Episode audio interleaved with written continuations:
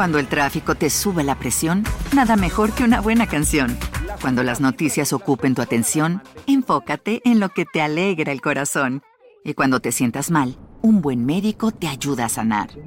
Sabemos que mantener tu salud es tu prioridad, también es la nuestra en Kaiser Permanente, donde trabajamos juntos para cuidar de todo lo que tú eres. Kaiser Permanente, para todo lo que tú eres. Kaiser Foundation Health Plan of the Mid-Atlantic Stay Inc., 2101 East Jefferson Street, Rockville, Maryland 20852.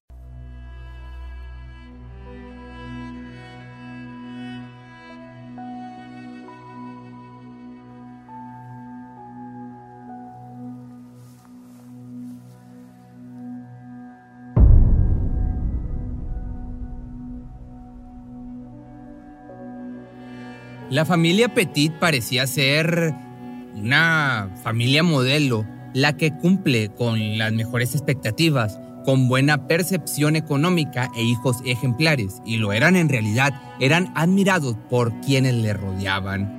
El padre William Petit II nació y creció en Connecticut. Durante la secundaria se destacó en prácticamente todos los deportes que hacía, especialmente en el básquetbol, donde era un líder nato. No conforme con esto, también era el más inteligente de su generación. Esto lo demostró al concluir una licenciatura en leyes en la Universidad de Dartmouth. Sin embargo, esta no era su vocación real. Él quería ayudar a las personas, cuidar a los enfermos y hacer del mundo un mejor lugar, por lo que tras graduarse decidió cursar nuevamente una carrera en esta ocasión sería medicina en la Universidad de Pittsburgh. Durante su tercer año de residencia en el Hospital Infantil de Pittsburgh, conoció a Jennifer Hawk, enfermera en el área de oncología y codirectora del centro de salud de un internado privado. Poco después de conocerse se enamoraron. Quienes conocieron a la pareja afirman que eran completamente el uno para el otro. Se casaron en el año 85. Cuatro años después la pareja tuvo a su primera hija, Haley. El embarazo despertó en ellos el deseo de formar una gran familia lo que los llevó a adquirir una casa en la zona de Cheshire. Ya el 17 de noviembre del año del 95, su segunda hija, Micaela, abriría los ojos por primera vez. Tras recuperarse del parto, Jennifer continuó su trabajo como enfermera y codirectora del internado. Desafortunadamente, unos años después desarrolló esclerosis múltiple, una enfermedad incurable con la que combatió el resto de su vida. Sin embargo, su familia nunca dejó de apoyarla. A la edad de 10 años, la hija mayor inició una recaudación de fondos para la Sociedad Nacional de Esclerosis Múltiple, que con el paso de los años generarían muchos fondos. Por otra parte, Micaela se destacaba también en lo académico. Cuando su hermana partiera a la universidad, planeaba hacerse cargo de su recaudación de fondos para seguir ayudando a su comunidad. Además, había pasado el verano aprendiendo a cocinar y le gustaba hacer esto a menudo para su familia. Esta inocente actividad, lamentablemente, sería lo que llevó a la familia al lugar donde conocerían a su victimario. Una noche de julio del año del 2007, la menor se dispuso a preparar la cena para su familia. Sin embargo, aún le faltaban ingredientes para su receta, por lo que pidió a su madre que la llevara al mercado más cercano para hacer las compras. En el mismo lugar se encontraba Joshua Komisarjevsky, tenía pocos meses de haber salido de prisión. La infancia, te cuento un poco de este personaje, de Joshua, fue traumática y complicada, pues a las semanas de nacer fue puesto en adopción por su madre, dado que se trataba de un embarazo de adolescente. Casi de inmediato fue adoptado por la familia Komisarjevsky, quienes tenían una gran reputación por ser artistas destacados en Europa. Sin embargo, eran una familia muy apegada a la religión, por lo que eran muy estrictos con el niño pese a que tenía un alto coeficiente intelectual, le era difícil mantener el ritmo en la escuela, por lo que tenía bajas calificaciones. Así que sus padres decidieron sacarlo de la escuela para darle educación en casa. De acuerdo a su testimonio durante el juicio, en su niñez, Joshua fue abusado, fue, pues sí, se aprovecharon de él íntimamente.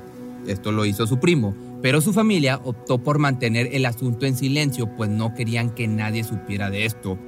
Esta situación lo llevó a desarrollar una personalidad rebelde y caótica. Ya cuando tenía 14 años fue acusado de abusar de su hermana. A esa misma edad realizó su primer allanamiento y así comenzó su carrera como ladrón.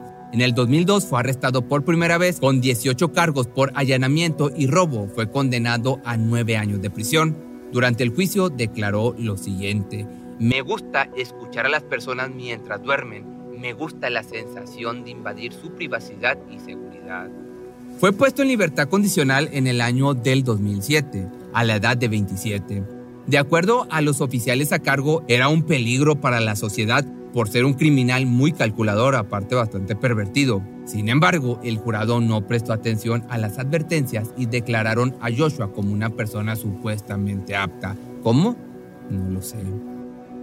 Tras ser liberado, se alojó en un domicilio para expresidiarios, donde conoció a quien sería su compinche Stephen Hayes. Hayes, por su parte, te cuento un poco de este hombre, había pasado gran parte de su vida en prisión, siendo encarcelado por primera vez a la edad de 16, esto en el año del 80. Así con el paso de los años sería arrestado frecuentemente por robo con violencia y allanamiento.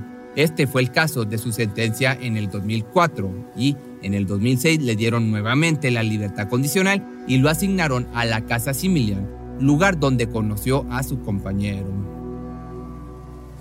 El 22 de julio del año 2007, regresando a lo de la cocina, a lo de la cena, Micaela se dispuso a preparar la cena para su familia. Sin embargo, aún le faltaban ingredientes para su receta, por lo que pidió a su madre que la llevara al mercado más cercano para hacer las compras. En este viaje, como te decía, el destino las puso en la mira de un hombre que se veía o se decía común y corriente. Pocos sabían de lo que era capaz y la idea que se estaba formando en su mente. Desde el estacionamiento del lugar alguien las observaba con atención, no se le escapaba el más mínimo detalle, la marca y modelo de la camioneta, los rostros, el cabello rubio de la menor.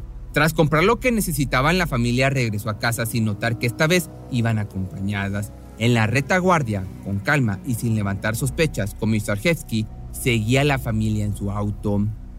Este era el modo de operar del ladrón que al conocer la dirección exacta del hogar de los Petit se retiró de la escena. La familia se dispuso a cenar en paz y en tranquilidad. Lo que parecía una noche tranquila en familia se convirtió en el último momento que pasaron juntos. Ya entrada la madrugada todos dormían en sus camas, todos excepto por el padre que se había quedado dormido en la sala. El descanso sería interrumpido por ruidos extraños dentro de la casa lo siguiente que William puede recordar es la sensación de adormecimiento, el dolor, la incapacidad de hilar un pensamiento.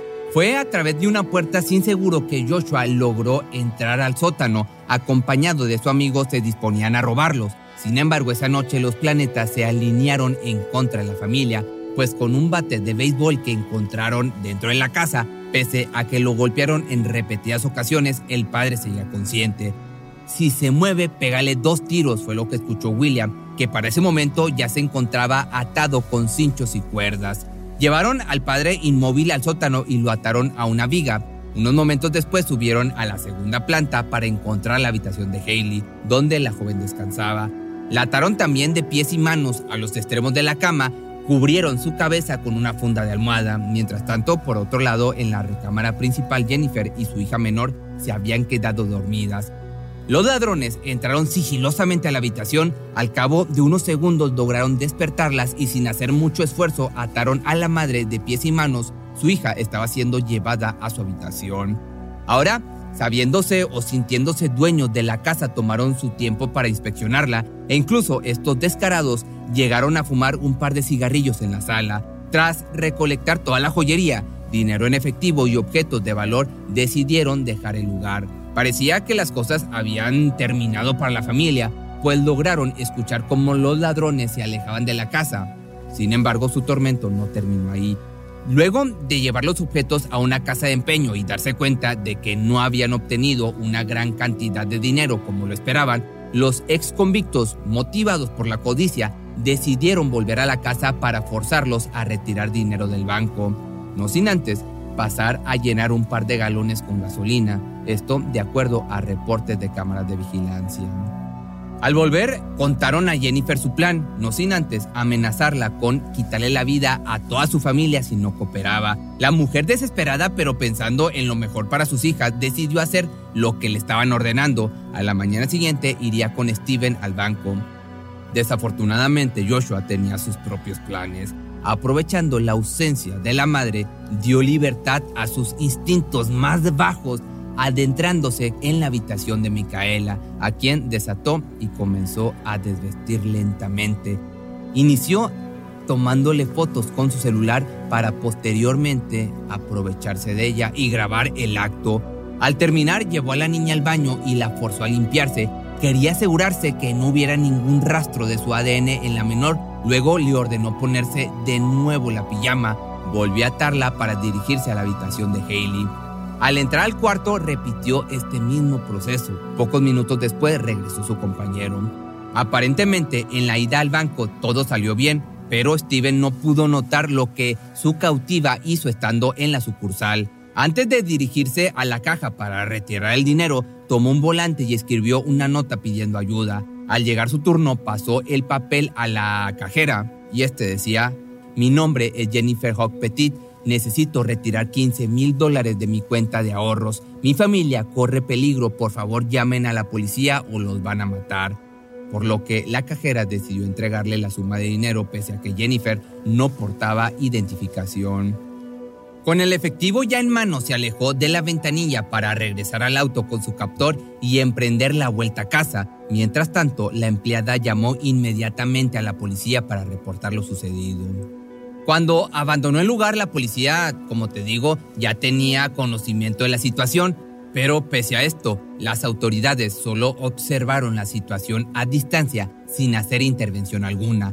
Tras escuchar la versión de los hechos de Steven Joshua, confesó a su compañero lo que le había hecho a la menor, agregando que podía hacer lo mismo si quería para igualar las cosas. El cómplice no dudó ni un segundo e inmediatamente sometió a la madre, presionando su cuerpo contra el suelo y comenzó a quitarle la ropa.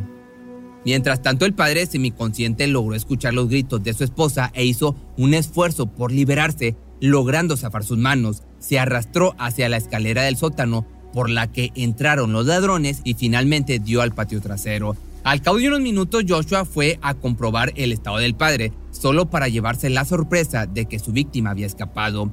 Tras escuchar la noticia, su compañero decidió ahorcar a la esposa, quitándole la vida sin dejar de abusar en el proceso. Enseguida escucharon los gritos del padre pidiendo auxilio a su vecino, quien no lograba reconocerlo por los golpes, sin embargo llamó al 911 de inmediato. Los ladrones sabían que era cuestión de tiempo para que alguien llamara a la policía, por lo que decidieron eliminar toda la evidencia posible. Para esto, rociaron toda la casa con los galones de gasolina, incluidos los cuartos con las hijas atadas a la cama emprendieron su escape sin sospechar que a un par de millas más adelante las autoridades habían bloqueado la zona, por lo que al cabo de cinco minutos impactaron con un vehículo de oficiales. Luego de que lo rodearon, la policía los sacó ahora sí del vehículo para arrestarlos. Inmediatamente los identificaron como ex convictos, mientras tanto el incendio en la casa se hacía cada vez más grande. Al lugar llegó una ambulancia que trasladó al padre gravemente herido al hospital más cercano, poco después, el cuerpo de bomberos intentaría combatir el incendio y al conseguirlo encontrarían una escena terrible en los restos de la casa. Lo primero que encontraron fue el cuerpo de Jennifer totalmente calcinado y con restos de cuerda en los tobillos. Al acceder al segundo piso estaba Micaela aún atada a su cama. El fuego la había consumido por completo, pero para sorpresa de todos, Haley logró forzar sus ataduras e intentó escapar, Desafortunadamente colapsó pocos metros más adelante, pues era demasiado el humo que había entrado en su sistema respiratorio. Pero Stephen Hayes fue condenado a muerte en mayo del 2011. Se dice que previo a su sentencia se disculpó constantemente por haberle causado dolor a la familia. Se dijo arrepentido de sus actos señalando que esperaba que su muerte trajera paz a quienes había lastimado. Joshua Komisarjevsky, por su parte, también dijo arrepentido de la forma en que los sucesos se desencadenaron y culpó a su compañero de haber sido el autor intelectual de los acontecimientos. Recibió, de igual forma, su pena de muerte en el año del 2012. Desafortunadamente, o bueno, depende de cómo lo veas, en el año 2015 el estado de Connecticut canceló la pena de muerte, cambiando la condena de ambos a una vida en prisión sin posibilidad de libertad bajo fianza. El único sobreviviente, como ya sabemos, al caso es el doctor William Petit, quien fue dado de alta a los cuatro días de su ingreso para asistir al funeral de su familia. A la fecha, evidentemente lamenta el haber escapado, pues le atormenta la culpa de haber intentado hacer algo por salvar a su familia. Tras los incidentes empezó una fundación para ayudar a los niños y jóvenes víctimas de violencia que ha recaudado cientos de miles de dólares. Pero poco tiempo después, como miembro del Partido Republicano, incursionaría en la política llegando a ser representante estatal. Que aún y con todo esto y finalmente los asesinatos de la familia Petit marcaron una huella en la comunidad misma que cada año se reúne para pedirles homenaje o tributo pero la duda queda entre los familiares si las autoridades actuaron de manera correcta, pues el tiempo que pasaron observando pudo haber sido clave para evitar la tragedia. Que aquí yo diría que sí tuvieron mucho que ver, pero tú déjamelo en los comentarios. Si te gustó este video, no olvides seguirme en mis redes sociales y ahora tengo un nuevo canal secundario que es Pepe Mystery Church, donde estoy subiendo videos parecidos, pero duran alrededor de 3 a 5 minutos. ¿No se merece tu familia lo mejor? Entonces, ¿por qué no los mejores huevos? Ahora, Egglands Best están disponibles en deliciosas opciones. Huevos clásicos, de gallina libre de jaula y orgánicos de Egglands, que ofrecen un sabor más delicioso y fresco de granja que le encantará a tu familia. En comparación con los huevos ordinarios, Egglands Best contiene la mejor nutrición como 6 veces más vitamina D, 10 veces más vitamina E y el doble de omega 3 y B12. Solo Egglands Best. Mejor sabor, mejor nutrición, mejores huevos. Visita egglandsbest.com para más información. Cuando el tráfico te sube la presión, nada mejor que una buena canción. Cuando las noticias ocupen tu atención, enfócate en lo que te alegra el corazón. Y cuando te sientas mal, un buen médico te ayuda a sanar. Sabemos que mantener tu salud es tu prioridad, también es la nuestra en Kaiser Permanente, donde trabajamos juntos para cuidar de todo lo que tú eres. Kaiser Permanente, para todo lo que tú eres. Kaiser Foundation Health Plan of the Mid-Atlantic Stay Inc. 2101 East Jefferson Street, Rockville, Maryland 20852.